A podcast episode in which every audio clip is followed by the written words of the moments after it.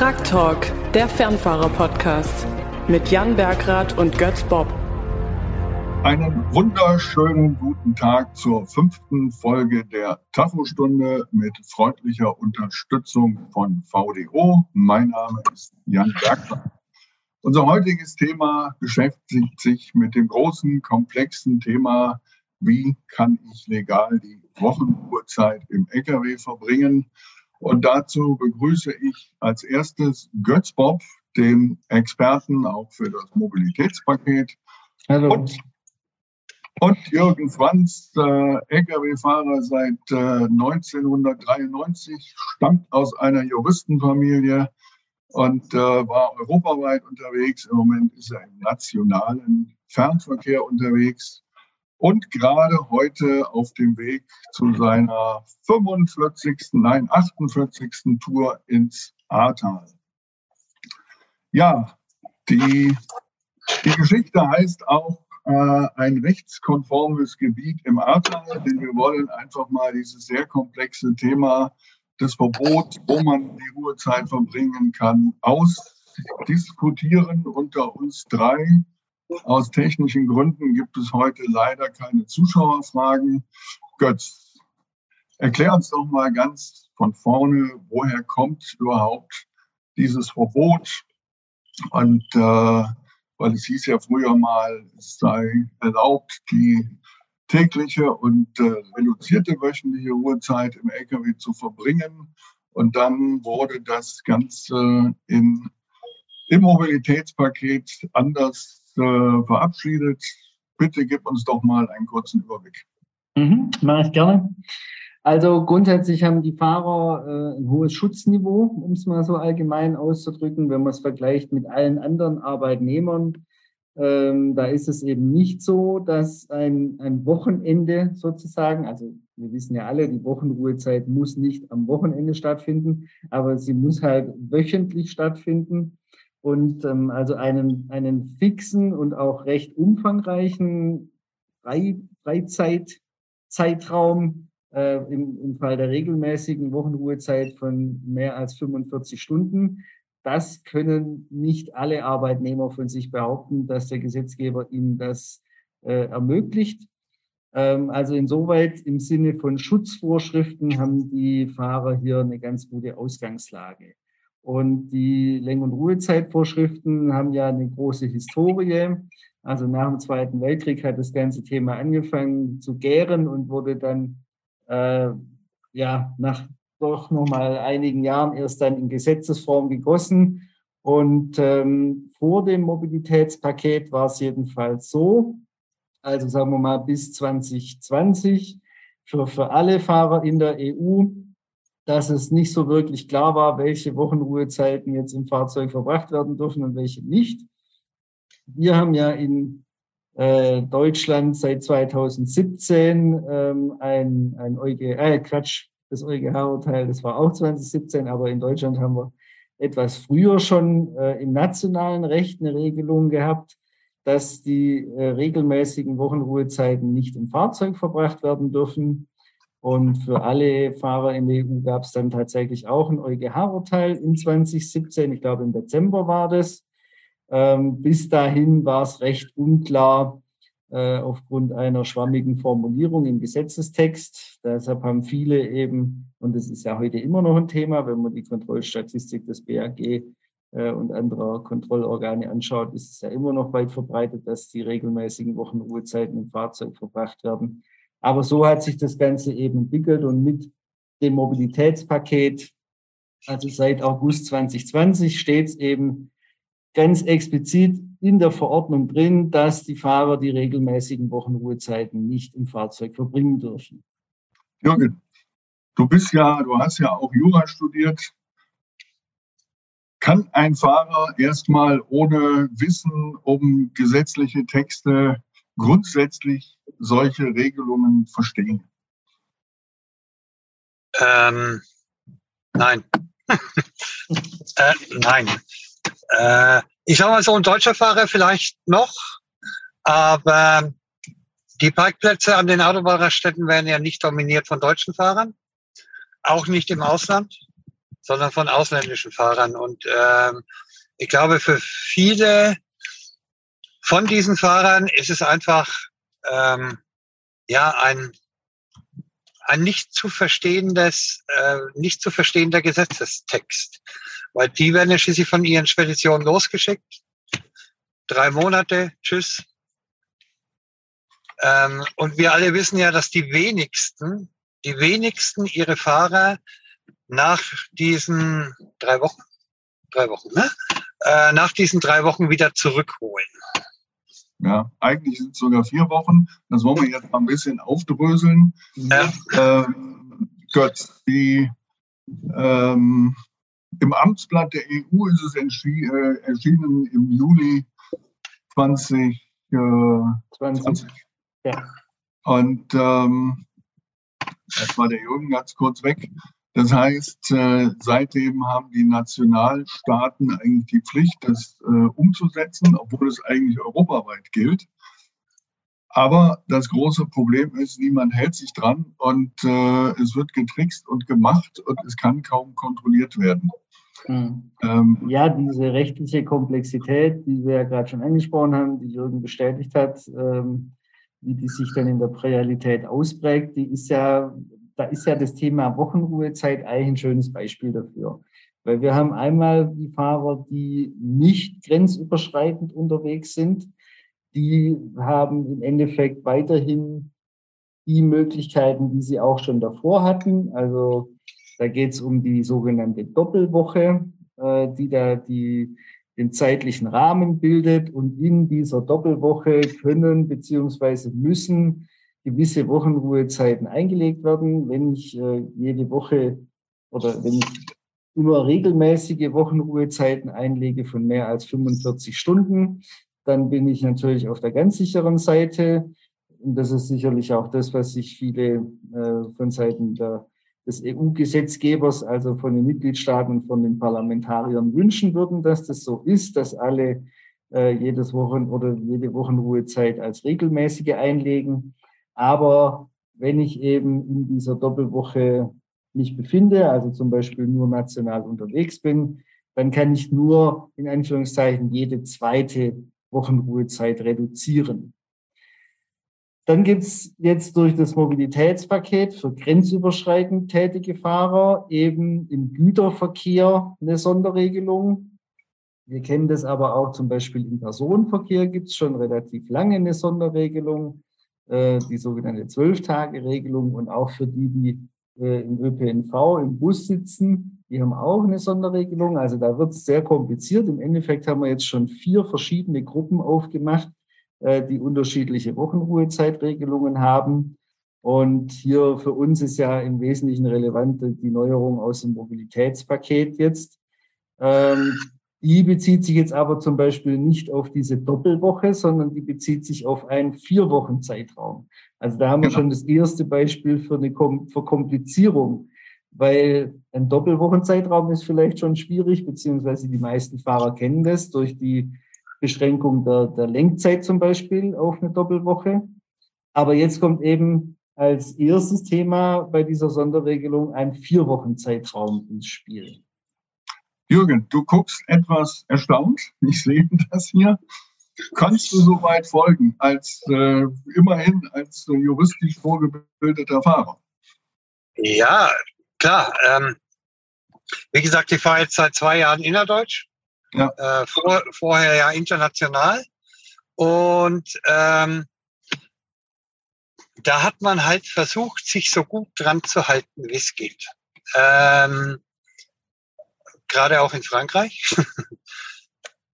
Das ist auch ein Thema, wo ich sage, ich glaube, dieses Bewusstsein für die Einhaltung der Regelungen wäre in Deutschland wesentlich ausgeprägter, wenn wir dieselben Strafen hätten, wie es die Franzosen einem draufklatschen, wenn man die nicht einhält. Weil machst du es in Frankreich einmal, machst du es nie mehr. Denn äh, da wird's richtig teuer. Wie gesagt, in, in, als innerdeutscher Fahrer ist das ja ein Thema, was ich, ähm, ja, ich habe es verdrängt. Oder sagen wir mal so, es, es tangiert mich ja gar nicht mehr. Mhm. Selbst, selbst wenn ich im Ahrtal bin, bin ich maximal ein Wochenende im Ahrtal im Monat. Das war letztes Jahr natürlich anders, aber da hatten wir ja auch die Ausnahmegenehmigung. Da konntest du ja 140 Stunden in der Woche fahren. Das hat ja gar keinen gejuckt. Ne? Ja, war so. Ja. Und ähm, wie dann der Katastrophenfall aufgehoben wurde, selbst da wurde es, da bin ich danach mal in eine Kontrolle gekommen, selbst da äh, wurde es, weil man in meinem Tacho sehen kann, wo ich war. Ach, du warst im Ahrtal, ja komm, tschüss. Ne? Okay. Ja. Gut. Wir haben darüber ja schon öfter gesprochen. Es ist ja eigentlich ein ziemlich brutaler Kompromiss gewesen, ja, zwischen mhm. 27 äh, Ländern, die verhandelt haben, zwischen der Kommission, nein, die Kommission hat das beobachtet, zwischen dem Parlament, dem Rat und Mitgliedstaaten. Und? Ja, den Mitgliedstaaten eben. Die Mitgliedstaaten. Also so. die, die Parlamentarier und, äh, und die Mitgliedstaaten weil man hat erkannt, wir haben immer mehr Fahrer eben aus Osteuropa, die eben auch sehr lange unterwegs sind. Äh, das sind ja tatsächlich bis zu vier, fünf Monate sogar im Extremfall, wurde ja schon mal festgestellt. Und deswegen hat man halt einfach gesagt, man gibt den Firmen die Möglichkeit zu sagen, wenn wir sowieso die ganze Zeit draußen unterwegs sind, freier Binnenmarkt, äh, dann dürfen die halt zweimal hintereinander reduzieren. Ja? Und das kommt ja zu dieser interessanten Geschichte. Eine reduzierte wöchentliche Ruhezeit kann ja zwischen, korrigiere mich, 24 Stunden und 44,59 ja. Stunden sein. Genau. Und die kannst du quasi im LKW weiterhin verbringen. Und da sehe ich äh, den, großen, den großen Trugschluss. Denn wenn du zweimal hintereinander eben im internationalen Transport verkürzen kannst, dann stehst du trotzdem jedes Wochenende in Deutschland auf der Raststätte. Ist das ja. richtig? Ja, also der Punkt, den du angesprochen hast, dass das ähm, letztlich ein reiner Kompromiss ist, ein reines Verhandlungsergebnis ohne einen wirklichen Praxisbezug, das erkennt man ja schon, wenn man sich dann diese Regelungen weiter anschaut. Also ich hatte ja bislang nur den, den, den einen Punkt angedeutet, dass wir jetzt eben einen vier Wochen Zeitraum haben. Also das kommt eben aus der Erfordernis, dass durch das, dass zwei verkürzte hin, hintereinander kommen, dann auch zwei regelmäßige noch dazukommen müssen, so dass wir dann also in diesem vier Wochen Zeitraum insgesamt vier Wochen Ruhezeiten haben, zwei reduzierte, zwei regelmäßige. Dann geht's weiter. Dann hat man gesagt, ja, das darf ja nur im grenzüberschreitenden Verkehr sein. Also hat man eine Komponente reingebracht, wo dürfen denn diese reduzierten Wochenruhezeiten nur stattfinden? Das heißt, einmal nicht in dem Niederlassungsmitgliedstaat des Unternehmens, aber auch nicht in dem Wohnsitzstaat des Fahrers. Ja, zweite Verkomplizierung. Dann hat man gesagt, ja, wenn der da zweimal hintereinander reduziert, wie machen wir das mit dem Ausgleich? Ähm, Jürgen kennt es noch aus seiner Zeit im internationalen Verkehr. Wenn er da reduziert, dann muss er bis zum Ende der dritten Folgewoche hätte er dann einen Ausgleich machen müssen für die Minderstunden. Das war natürlich zu einfach an der Stelle, weil wenn der Fahrer länger arbeitet, dann muss er natürlich auch einen großen zusammenhängenden Ausgleichszeitraum bekommen. Und äh, dann kommt das Reizwort vor zum Tragen. Also der Ausgleich dieser beiden reduzierten Wochenruhezeiten muss vor der darauf folgenden regelmäßigen Wochenruhezeit erfolgen. Ja? Und da, das ist schon das, das absolute Premium-Beispiel für Kompromisslösung und, und Lösung vom Verhandlungstisch, weil das ist keinem Fahrer zu vermitteln, das ist auch keinem Unternehmer zu vermitteln, das ist keinem Schulungsbetrieb zu vermitteln, also kein Trainer kann mit solchen Begriffen umgehen und die Kontrollbeamten können auch nicht damit umgehen. Weil was heißt denn vor? Ja, das ist ja äh, ein Riesenzeitraum. Irgendwas, ich habe die, die reduzierten Wochenruhezeiten eingelegt und dann, bevor die darauffolgende Wochenruhezeit eingelegt wird, muss ich den Ausgleich machen. Also ergibt sich da ein ganz, ganz großer Zeitraum. Jürgen? Darf ich da? Ja, ähm, weil du sagst vor. Vor meiner regelmäßigen Wochenruhezeit muss ich praktisch, also pass auf, ich habe zwei verkürzte, mhm. sind 24er. Nehmen wir mal an, es sind 24er. Ne? Es können ja auch 43er sein, egal. Ja. Aber äh, es sind 24er. Da habe ich jetzt zwei. Das heißt, mir fehlen jeweils 21 Stunden. Richtig? Ganz genau. Ja. Das sind also 42 Stunden, die ich dann nehmen muss vor meiner regelmäßigen Wochenruhezeit? Oder wie ist dieses vor gemeint? Genau. Kann da eine Minute dazwischen liegen? Ein Tag? Eine ja, Woche? Das, das, ist genau der Punkt. Du, du kennst es ja, Jürgen, du oder jeder Arbeitnehmer und eigentlich jeder Mensch auf der Welt kennt es nicht anders. Wir arbeiten und dann haben wir zu dieser Arbeitstätigkeit dazugehörend eine, einen Erholungszeitraum. Ja? Tagesruhezeit im Regelfall. Und wenn wir dann halt tatsächlich die Arbeitswoche beendet haben, dann haben wir einen größeren Zeitraum, unsere, unsere Wochenende, unsere Wochenruhezeit. Ja, und dieses Gefüge von Arbeiten und Erholung, das kennen wir, das ist äh, ganz tief in uns drin, so, so sind wir seit Jahrhunderten gepolt, Jahrtausenden. Und jetzt soll beim Lkw-Fahrer, der in dieser Sonderregel drinsteckt, plötzlich was Neues passieren, weil wenn du jetzt deine Arbeitswoche beendest und in die Wochenruhezeit übergehst, dann bist du ja in einem ziemlich engen Korsett. Also du hast ja weiterhin eine Schichtzeit an dem letzten Arbeitstag. Ja? Also du fängst morgens um sechs an und je nachdem, wie lang deine Schichtzeit an dem Tag ist, muss ja dann der Übergang in dieses Wochenende, in diese Wochenruhezeit spätestens um so und so viel Uhr stattfinden, damit das Ganze noch rechtskonform stattfindet. Jetzt kommen deine 42 Stunden plötzlich ums Eck und die sollen jetzt ja vor diese Wochenruhezeit. Also du arbeitest an dem letzten Tag und dann soll aber nicht deine zur Wochenruhezeit verlängerte Tagesruhezeit diesen Arbeitstag beenden, sondern da kommt jetzt erstmal ein 42-stündiger Ausgleich daher. Das muss, das muss uns allen jetzt mal jemand erklären, warum wir eine kleine Gruppe von Arbeitnehmern haben in Europa, bei denen nicht am Ende der Arbeitswoche das Wochenende einfach kommt, sondern erstmal was völlig anderes, nämlich dieser Ausgleich. Und da gibt es jetzt diese Fragen-Antworten-Kataloge der EU-Kommission. Da haben die sich über Seiten hinweg darüber ausgelassen, wie man diese komischen Äußerungen im Gesetzestext jetzt interpretieren kann und was das heißen soll. Und die kommen genau an dem Punkt auf überhaupt keinen grünen Zweig, weil die einmal sagen, ja, das muss vorher sein, also vor der Wochenruhezeit. Aber dann muss natürlich erstmal noch die Tagesruhezeit sein, die diesen Arbeitstag beendet. Und wie das Ganze dann funktioniert, also wie der konkrete Ablauf ist, dazu schweigt die Kommission mehr oder weniger. Das überlässt sie dann einfach wem auch immer. Okay, Jetzt haben also nur eine kurze Frage noch. Ja, bitte. Ist es gesetzeskonform? Man traut sich ja schon fast nicht mehr zu fragen. Ist es denn gesetzeskonform, nach meinen 42, okay, ich höre Freitagabend um 17 Uhr gehe ich aus dem LKW. Okay, ja? ja. Ähm, dann hole ich meine 42 Stunden nach. Mhm. Das wäre dann ähm, Sonntag Abend oder Sonntag Mittag um, mittags, ja. um elf, wenn ich richtig gerechnet habe. Ja.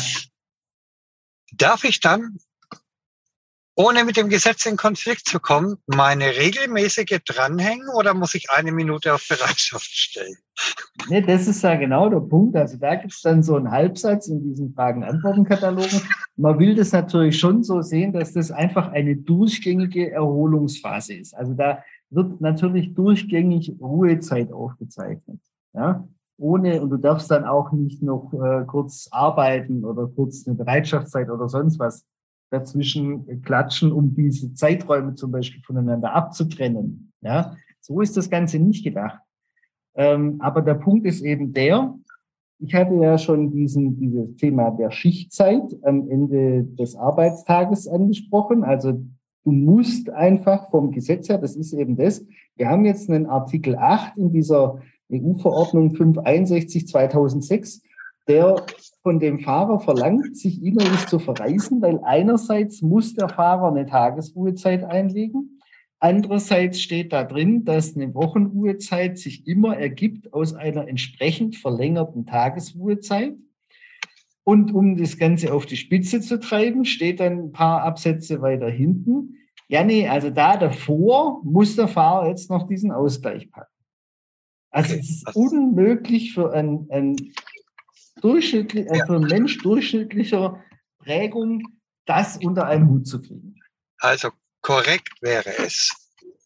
Na, also so wie es ich jetzt verstehe, ich höre jetzt am Freitag auf, habe meine, nehmen wir das noch mit dazu, ich habe die 90 Stunden in der Doppelwoche voll und bin zu Hause. Von mir mhm. aus auch die 91 Stunden, weil ich kann ja noch eine Stunde dranhängen, um nach Hause zu kommen. Ähm, so, Nein, die habe ich vor. Naja, okay, ja, ja. Du weißt schon. Die wöchentliche ähm, Lenkzeit. Ja, okay. Ja. Äh, so, ich habe die 90 Stunden in der Doppelwoche voll und bin zu Hause. Jetzt müsste ich, so wie es du erklärt hast, meine Tagesruhezeit machen mhm. und an die Tagesruhezeit meine 42 Stunden hängen. Genau. Also müsste ich 51 Stunden Pause machen. Mhm. Ja. Und wie es der Zufall jetzt will, mache ich da noch meine 45 Stunden regelmäßige Wochenendruhezeit hinten dran. Das erklärst du jetzt mal einem Spediteur, dass sein LKW vier Tage steht. Ja. Und deswegen wird das nie passieren. Und deswegen ist das, glaube ich, auch der Gesetzestext genauso geschrieben, wie er geschrieben ist. Weil ähm, man stellt sich jetzt mal eine Flotte vor. Jetzt nehmen wir mal jetzt einfach eine LKW-Flotte, nennen wir mal Namen Barbares. So, die fangen am 7. Januar mit 1000 LKWs anzufahren. Na? Und nach 90 Stunden in der Doppelwoche müssten die natürlich nicht alle, aber ich denke mal so 50 Prozent müssten dann stehen bleiben. Ne, wenn die Dispo halbwegs irre arbeitet, was bei denen ja gang und gäbe ist, ja. ähm, dann steht praktisch der komplette Fuhrpark für vier Tage. Das werden die nie im Leben machen. Niemals. Ja, das ist, das ist im höchsten Maße kompliziert. Es ist auch schwierig, da solche allgemeingültigen Beispiele aufzumachen. Ja, ja, klar, aber das um war jetzt ein blödes Beispiel. Ja, ja, nee, nee, aber du bist natürlich schon auf der richtigen Spur, weil irgendwann ergibt sich, gerade wenn wir die Situation haben, dass ähm, aufgrund von Weihnachten oder aufgrund von Ostern äh, sozusagen der Reset-Knopf gedrückt wurde in den Flotten, und dann das Geschäft wieder losgeht. Wenn man das aus dem Blickwinkel heraus betrachtet, kommt man da natürlich in Zyklen rein, ähm, die für, für die Nachfrage nach Logistik völlig ungesund sind, weil dann die Flotten tatsächlich äh, loslaufen würden sozusagen. Da wäre Transportkapazität da und dann würde durch, wenn alle in dieser Regelung unterwegs wären, was sie ja nicht sind, dann würde sich tatsächlich die Situation ergeben, dass dann wieder große äh, halte, also dann wäre einfach kein Frachtraum da, weil, wie du ja gesagt hast, dann stehen die LKWs einfach vier Tage am Straßenrand. Genau, dann können sie dann abkühlen, um äh, genau, ihre Karsche äh, zu machen. Ich versuche das Ganze noch mal ein bisschen anzuordnen, weil ich sehe beim Jürgen so eine leichte Verzweiflung, das zu verstehen.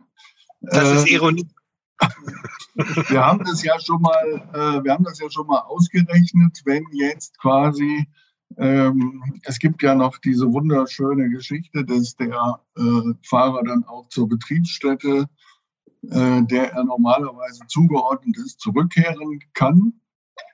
Ähm, wenn der Lkw-Fahrer in diesem Rhythmus fährt und ist jetzt, sagen wir mal, irgendwann am Ende der dritten Woche in Amsterdam,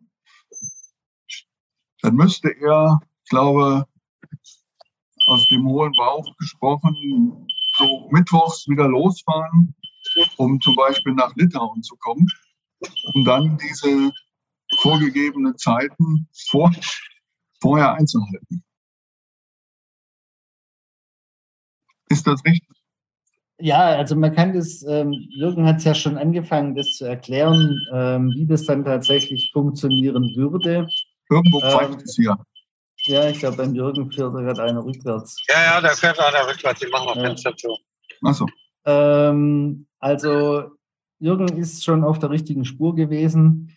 Wir beginnen mit einer Tagesruhezeit, elf Stunden. Du hattest vorhin von neun gesprochen, ist auch egal. Also wir machen die Ja. Tagesruhezeit.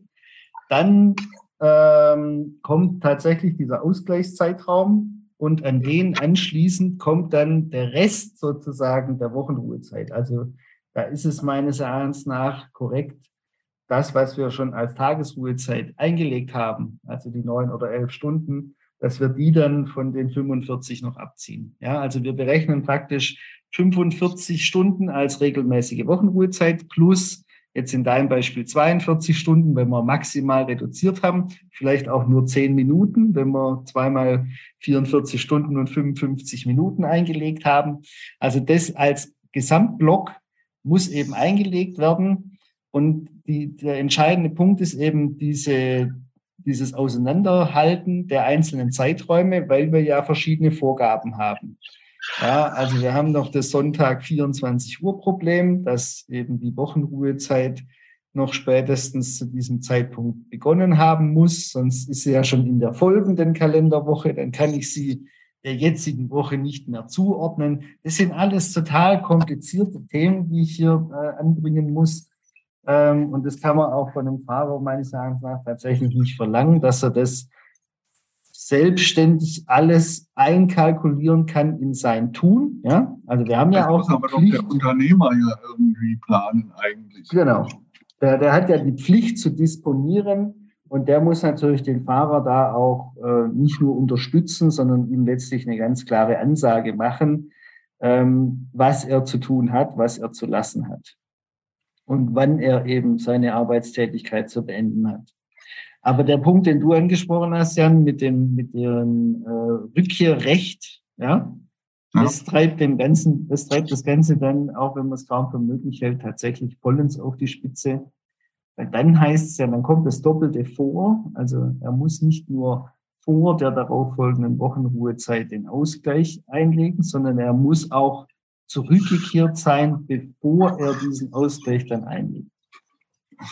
Ja, und da, da braucht man eigentlich gar nicht drüber reden, sondern der Punkt ist der, Jan hat es ja schon angedeutet, die letzte Arbeitswoche für diese Fahrer, die in diesem System disponiert werden, die wird so kurz im Zweifel, dass dieses System anzuwenden extrem unattraktiv ist, weil ich am Ende dieses Systems, also ich habe bin losgefahren, ich habe zweimal hintereinander reduziert, habe dann eben die darauf folgende äh, Wochenruhezeit, zu der dann der Ausgleich sein muss, zu der dann die Rückkehr sein muss.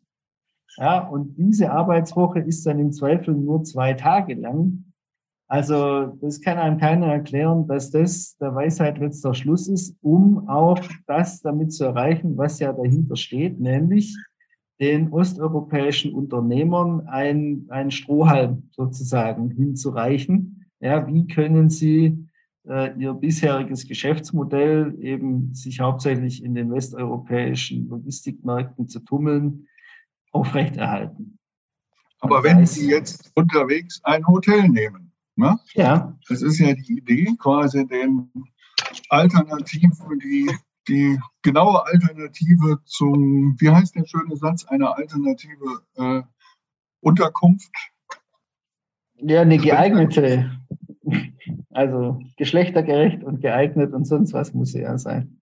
Genau, so. Ja. Dann kann der, dann kann dieser Zeitraum ja wieder verlängert werden, weil dann hat er ja äh, unterwegs legal übernachtet, auch wenn er es äh, nicht beweisen muss, was ja der nächste. Ja, Irrsinn der Punkt ist ja der, das Rückkehrrecht des Fahrers. Also unser jetzt angesprochenes Thema setzt im Endeffekt voraus, dass der Fahrer auf sein Rückkehrrecht verzichtet. Weil er, wenn er den Ausgleich macht, ja, in der Folgewoche dann, also in der darauffolgenden Wochenruhezeit, und wenn er sein Rückkehrrecht in Anspruch nimmt, dann muss er ja zu dieser Wochenruhezeit zurückkehren. Also danach, nach den beiden Reduzierungen im Hotel zu übernachten, funktioniert nur, wenn er seinem Arbeitgeber sagt, hör zu, ich will mein Rückkehrrecht gar nicht in Anspruch nehmen, sondern ich möchte, dass du mir ein Hotel beschaffst. Das der Unternehmer auch bezahlen muss. Selbstverständlich. So. Und dann könnte er mit der darauffolgenden Wochenruhezeit vielleicht zurückkehren oder dann macht er die halt auch wieder im Hotel und kann dann aber wieder in, äh, in das Vier-Wochen-System sozusagen in die beiden Reduzierungen hintereinander einsteigen. Aber seine 42 Stunden hat er doch trotzdem nicht nachgeholt. Doch, die muss er dann im Hotel nachholen. Ach. Ja. Ach. Weil er muss ja den Ausgleich vor der darauffolgenden Wochenruhezeit machen. Ja? Das wären ja dann 67 Stunden. Das wären 42 plus 45, das sind also äh, knapp 90. Äh, äh, knapp 90, Entschuldigung.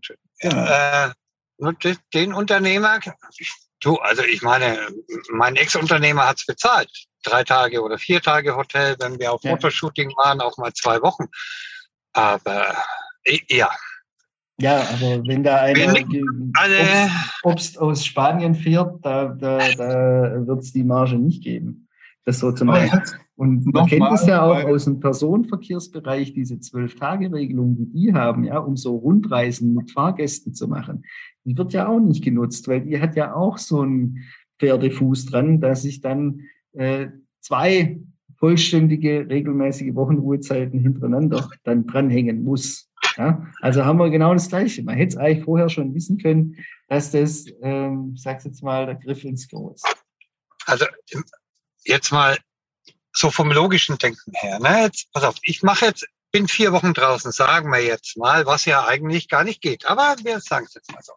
So, und in der zweiten Woche würde mir mein Chef jetzt ein Hotel bezahlen. Am zweiten Wochenende. Okay? Und nehmen wir jetzt mal nur die Nacht von Samstag auf Sonntag. 24 Stunden. Ich komme abends um 22 Uhr im Hotel an. Ne? Mhm.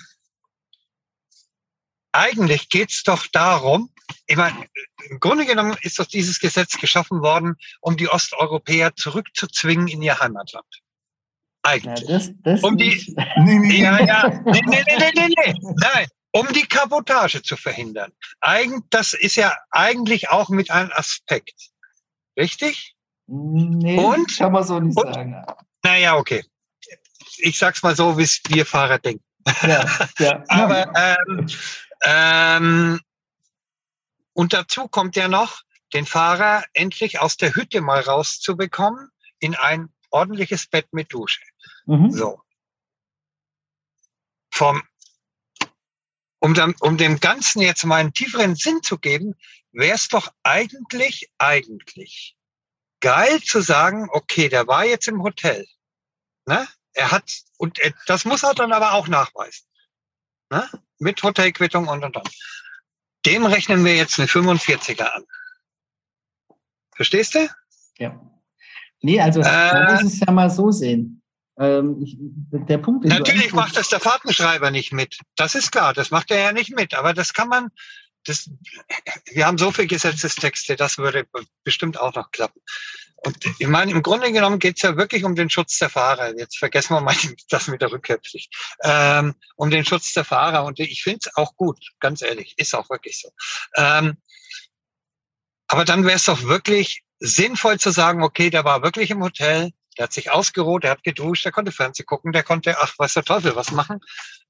Dafür geben wir ihm eine 45er. Da wäre dem Unternehmer geholfen, dem Fahrer sowieso. Damit wäre eigentlich jedem geholfen. Ja, und genau das kann man ja eigentlich machen. Also man, und dafür braucht man auch diese Sonderregeln überhaupt nicht. Ja, wenn wir jetzt vom ganz normalen Doppelwochensystem ausgehen, ja. regelmäßig reduziert, regelmäßig reduziert, ständig im Wechsel, ja, dann fängt der Fahrer an, der war zu Hause, fängt an, dann macht er die erste Wochenruhezeit äh, im Fahrzeug, reduziert. So, die nächste Wochenruhezeit geht er in ein Hotel, wie von dir gerade beschrieben. Ja? Die ist dann regelmäßig, 45 Stunden lang mindestens, alles gut. Dann macht er wieder die nächste, macht er unterwegs im Fahrzeug und die vierte, die kommt er dann wieder nach Hause, sagen wir mal. Ja, also wenn wir es jetzt mehr aus der Sicht der Osteuropäer machen.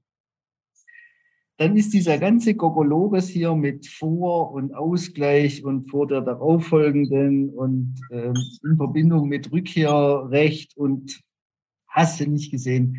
Das fällt alles weg, ja, sondern wir machen einfach unseren bekannten Stiefel, Doppelwochensystem. Und ja, wenn der Fahrer dann halt eine regelmäßige unterwegs einlegt, dann muss er halt außerhalb des Fahrzeugs einquartiert werden in dieser geeigneten Unterkunft. Ja, und da wäre es natürlich, wie du es gerade beschrieben hast, am besten, wenn er ein schönes Hotel hat mit allen Annehmlichkeiten, die man da so vorfinden kann. Es gibt ja mittlerweile so Firmen wie Hotel, die bieten das ja an auf Autohöfen. Dann kann man eben tatsächlich das äh, nutzen für die Zeit. Es gibt auch Fahrer, äh, die damit zufrieden sind. Aber nochmal, meine Frage, wir reden ja hier, unser Podcast wird wahrscheinlich nicht in Rumänien gehört, sondern in Deutschland. Und ähm, es gibt dann die Fahrer, der Jürgen kennt sie auch, die Hardcore-Fahrer, die sagen, ich fahre seit 20 Jahren quer durch Europa, durch die Weltgeschichte, ich will in kein Hotel, ich will in meinem LKW bleiben, ich habe da alles drin. Und dann äh, ist es schwer, ihm zu erklären, dass er das jetzt aber so einfach nicht mehr machen kann, weil es eben diese neue Gesetzgebung gibt. Deswegen wollen wir einfach nochmal unterscheiden zwischen den Fahrern, die im nationalen Verkehr unterwegs sind. Die sind in der Regel jeden Wochenende zu Hause. Äh, dann haben sie mal ein verkürztes, äh, dann ist das in Ordnung. Was sich mittlerweile so ein bisschen herausgestellt hat, und das ist halt, dass es auch deutsche Firmen gibt, die meinen, sie könnten für ihre osteuropäischen Fahrer, die sie im nationalen Fernverkehr in Deutschland einsetzen, auch auf diese Regel zurückkommen und lassen die zweimal hintereinander am Wochenende auf dem Autohof kampieren. Das geht nicht. Genau. Da musste ich auch manchen Unternehmern den Zahn ziehen und ja, das ist gegebenenfalls ein noch verbreiteter Irrtum. Also das hatte ich ja angesprochen, weder in dem Staat, in dem der Arbeitgeber niedergelassen ist, noch in dem Staat, in dem der Fahrer seinen Wohnsitz hat. Ja, wir haben ja zum Beispiel bei Unternehmen, die stark auf polnische Fahrer setzen, die haben ja dann weiterhin ihren Wohnsitz in Polen äh, und sind dann halt unter der Woche hier, beziehungsweise während sie halt, da gibt es ja verschiedene Arbeitszeitmodelle, ähm, ja, die, die, die sind hier nicht sesshaft. Ja, manche sind hier sesshaft aus anderen Gründen, ähm, aber andere haben keinen Wohnsitz. Und das funktioniert dann nicht. Wobei wir hatten das ja schon mal angesprochen. Ich muss ja auch gar nicht wirklich grenzüberschreitend Güter befördern. Also es ist jetzt nicht notwendig, dass ich tatsächlich eine, eine beladene Tour ins Ausland mache, sondern es genügt ja, wenn der LKW mit dem Fahrer eben ins Ausland fährt. Also in dem Beispiel deutscher Arbeitgeber, polnischer Fahrer, dann könnte der nach Tschechien fahren oder nach Frankreich oder nach Belgien, dort die Wochenruhezeit einlegen, dann wieder nach Deutschland zurückkehren, wieder sein, seine Fahrten hier in Deutschland durchführen, nächstes Wochenende wieder, dann wäre das Ganze legal. Ja, da könnte also keiner einen Vorwurf machen, dass der leer ins Ausland fährt, nur um dort die Wochenruhezeit zu verbringen. Aber wie gesagt, ich halte diese Regelung für so verkorkst und äh, unpraktisch, ähm, dass es wahrscheinlich auch in dem Fall mal in den sauren Apfel beißt und halt versucht, den Fahrer jedes zweite Wochenende heimzukriegen oder halt in eine Unterkunft, die die Anforderungen erfüllt. Ja, so, jetzt haben wir ja die Geschichte genannt, ein rechtskonformes Bett im Ahrtal, weil wir einfach ein bisschen äh, mit den Geschichten spielen wollen. Jetzt fährt der Jürgen zweimal hintereinander ins Ahrtal. Ich meine, du warst jetzt 48 Mal im Ahrtal, um da die Leute zu unterstützen, was eine tolle Sache ist. Ähm, jetzt kriegst du von den Leuten, die du unterstützt, die haben ein Hotel, jetzt kriegst du eine Quittung und kommst damit in die BAG-Kontrolle. Und dann, Götz? Ja, die, die, die äh, Quittung ist nicht notwendig. Also es ist gesetzlich nicht vorgeschrieben, dass ich nachweisen muss, wo ich meine Wochenruhezeit verbracht habe. Das ist ja dann die, ist das, äh, ja, ich habe es jetzt schon mehrfach gesagt, dass das den, den Vogel noch abschießt, aber das genau. ist ja tatsächlich ähm, die, die Glanzleistung gewesen in den Verhandlungen der Osteuro, also die, die Osteuropäer konnten sich da durchsetzen, dass eben keine Kontrollierbarkeit hergestellt wird, sondern äh, der Kontrollbeamte hat jetzt vielleicht Möglichkeiten, ähm, wir hatten es vorhin schon davon, weil wir uns Gedanken gemacht haben, welcher Fahrtenschreiber beim Jürgen im Fahrzeug eingebaut ist. Und er hat einen neuen, einen sogenannten intelligenten Fahrtenschreiber. Also ich kann jetzt zum Beispiel über die äh, Ortspunkte, sage ich es mal untechnisch, also der speichert ja Koordinaten ab. Ähm, da kann ich dann natürlich als Kontrollbeamter nachvollziehen, wo war denn das Fahrzeug gestanden zum Beispiel während der Fahrer die Wochenruhezeit eingelegt hat. Aber das ist natürlich für den Kontrollbeamten auch kein, ja, dieser Datensatz ist nicht valide oder der ist nicht einfach so hinzunehmen, weil ich weiß ja dann nur, wo das Fahrzeug stand. Und ich weiß ja nicht, wo sich der Fahrer aufgehalten hat in dem Zeitraum. Auch wenn die Karte im Fahrzeug war? Auch wenn die Karte drin war?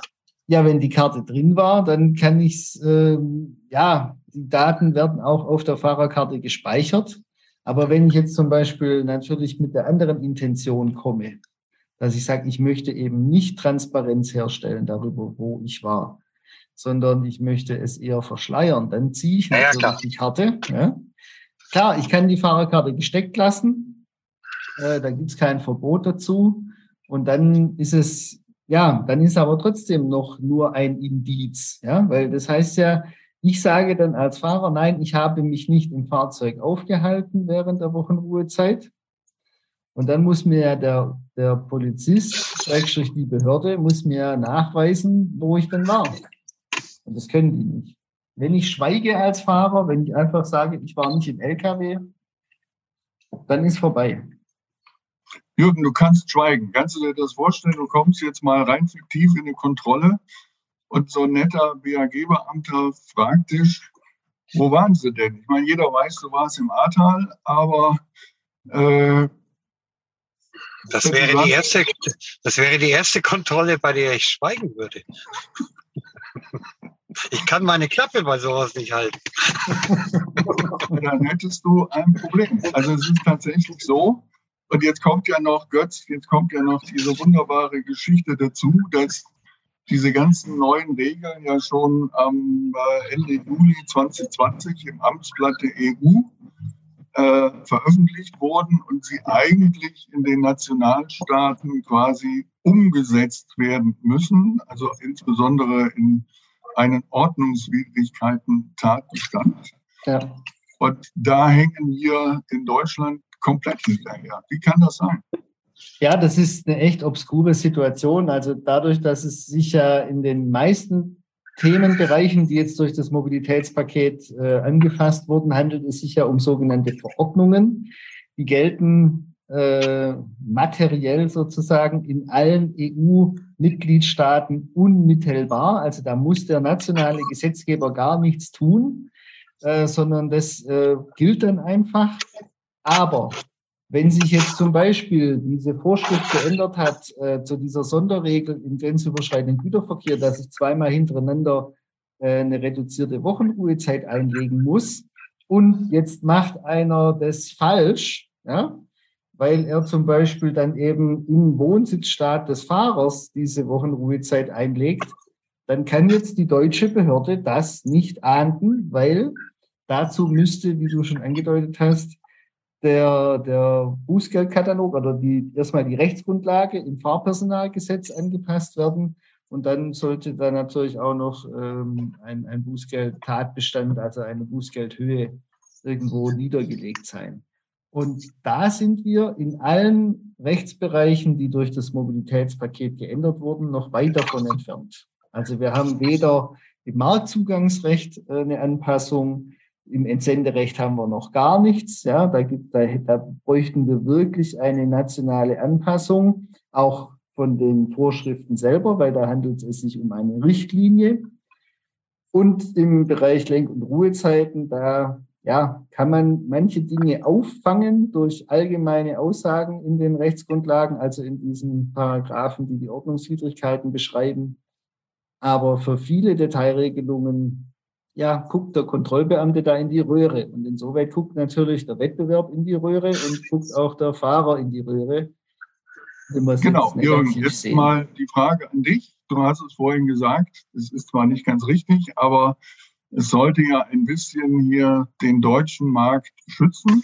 Das würde die EU-Kommission nie sehen, weil jeder, eigentlich geht es darum, gleiche Wettbewerbsbedingungen zu schaffen. Aber fühlst du dich als Fahrer eines deutschen Unternehmers, der wahrscheinlich mit diesen Kollegen im äh, Wettbewerb ist, möglicherweise. Ich meine, es fährt keiner von Barbaras freiwillig ins Ahrtal. Ähm, aber fühlst du dich da nicht ein bisschen veräppelt?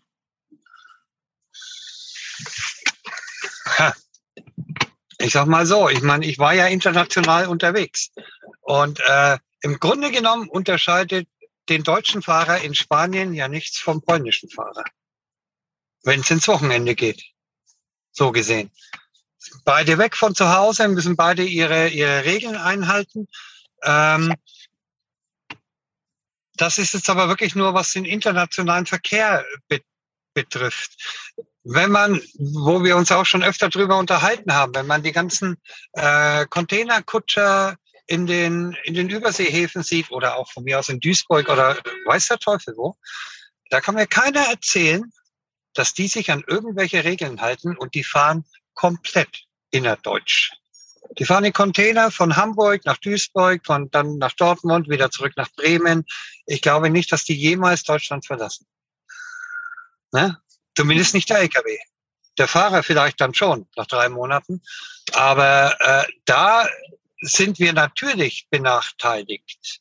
Das meine ich ja auch mit dieser Kapotageregelung. Die kann, die wird so konsequent und äh, auch mit hoher krimineller Energie umgangen. Und da verstehe ich nicht, dass man da nicht, keine Ahnung, kein Mittel und Wege findet, das wirklich mal hart. Und mit hart meine ich ein Kapotageverstoß nachgewiesen, 5000 Euro, fertig. Ende. Andere Länder machen es auch. Und beim zweiten Mal verdoppeln, beim dritten Mal wieder verdoppeln. Und dann machen die das nicht mehr. Und äh, dann, da geht es jetzt auch gar nicht darum, ob man den Fahrer ins Hotel zwingt, was dem Fahrer zugutekommt. Ganz klar. Aber wenn man sich mal die Margen anguckt, die könnten ihre Fahrer jeden Tag ins Hotel stecken und würden trotzdem noch Gewinne machen. Ne? Also da müssen wir ja nicht groß drüber reden. Die unterbieten jeden Preis, den sie können. Ja. Ja, da das, muss man äh, das, die Phänomene, die du da ansprichst, die, die sind natürlich, ähm, ja, wie soll man sagen, die sind schon fast symbolisch für diese Komplexität, die wir wieder haben. Weil zum Beispiel äh, dein, dein Thema mit den Containern, ja, wenn das grenzüberschreitender Kombiverkehr ist, also wenn ja, dann ist wieder vorbei, ist gekommen sind etc., ja. dann sind sie raus aus allen Vorschriften, was die Genehmigungspraxis anbelangt. Dann sind sie raus aus dem Thema Kabotage. Ja, das ist ja der nächste Aufreger. Äh, da ging ja vor kurzem äh, auch die, die Anfrage rum äh, im Bundestag war es, wenn ich es richtig im Kopf habe, ja, dass das BMDV hier kein, keine Ansatzpunkte sieht für eine Marktstörung. Das sind natürlich alles Dinge, da aus einer neutralen Warte, aus einer ja, einfachen Sicht ist es nicht nachvollziehbar, was wir da treiben. Ganz klar. Aber wir die Dinge aber, sind kompliziert. Ja, wir müssen aber jetzt trotzdem zum Schluss kommen. Ich habe noch eine Frage, die ich aus einer Diskussion vor, äh, vor dieser Sendung mitgenommen habe. Ähm, da da gab es diese wunderschöne Vorstellung, dass ein Lkw-Fahrer auf einem Privatgelände eines Spediteurs dann doch wieder die regelmäßige wöchentliche Ruhezeit im Lkw verbringen kann. Götz. Ja, das äh, ist natürlich nicht der Fall. Also das Gesetz äh, differenziert dann nicht nach der Örtlichkeit, wo ich den äh, LKW abgestellt habe. Und das macht natürlich von der Sache her auch überhaupt keinen Sinn, weil wir, der Gesetzgeber will den Fahrer schützen vor schlechten Arbeitsbedingungen, vor schlechten Sozialstandards. Und ähm, da ist es ihm egal, ob der fünf Meter im Gebäude, im Gelände drinsteht oder draußen auf der Straße. Das ist, äh, ja, wie so oft schon gesagt, grober Unfug. Grober Unfug, Jürgen. Was meinst du allumfassend am Ende unserer äh, kleinen... Ja, warte mal, Jan. Also wir müssen ja immer mit unserer Tarot-Stunde auch noch ein bisschen einen Auftrag erfüllen, ähm, so ein paar Mythen auszuräumen. Und da habe ich schon noch den einen oder anderen Punkt. Ja. Ähm, wir haben ja jetzt heute leider keine Fragen aufnehmen können. Ähm, vielleicht wäre diese Frage gestellt worden. Mir geht es zum Beispiel nochmal um das Thema des Ausgleichs von reduzierten Wochenruhezeiten. Ähm, da kursiert nämlich immer noch, also ähnlich wie, wie bei dir gerade, die Meinung, man könnte diese Minderstunden, die man da ausgleichen muss, auch verteilen.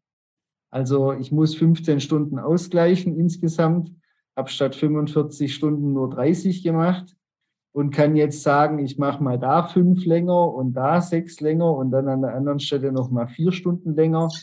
Das ist nicht der Fall, sondern der Ausgleich, jetzt in meinem Beispiel 15 Stunden, der muss immer en bloc, also komplett an eine andere Ruhezeit rangehängt werden. Und auch da kann man ein paar äh, ja, Infos noch mitgeben. Also womit kann ich, also wann kann ich den Ausgleich machen? Ich kann den Ausgleich mit jeder Tagesruhezeit von mindestens neun Stunden verknüpfen. Also neun plus 15, elf plus 15 oder auch eine gesplittete, also drei plus neun plus 15 das ist möglich und ähm, ich kann es natürlich mit reduzierten und mit regelmäßigen Wochenruhezeiten verbinden. Also mindestens 45 plus dann eben meine 15, dann wären wir bei den 60, die der Jürgen auch schon heute angesprochen hat. Ja, das ist, äh, also da, das liest man sogar selbst noch in Publikationen, ähm, solche Äußerungen. Das äh, war mir wichtig, das noch anzusprechen. Und ein weiterer Punkt an der Stelle, bis wann müssen die ausgeglichen werden? Da steht im Gesetz bis zum Ende der dritten Folgewoche. Also wenn wir jetzt die Kalenderwoche 15 haben, in der wir diese Reduzierung machen, dann ist die dritte Folgewoche, also die erste ist die 16, dann kommt die 17 und dann kommt die 18.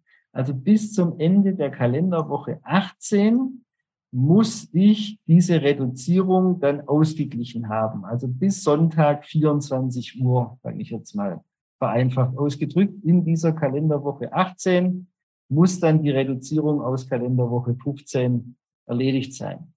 Ja. So. Dazu jetzt eine Frage. Ne? Mhm.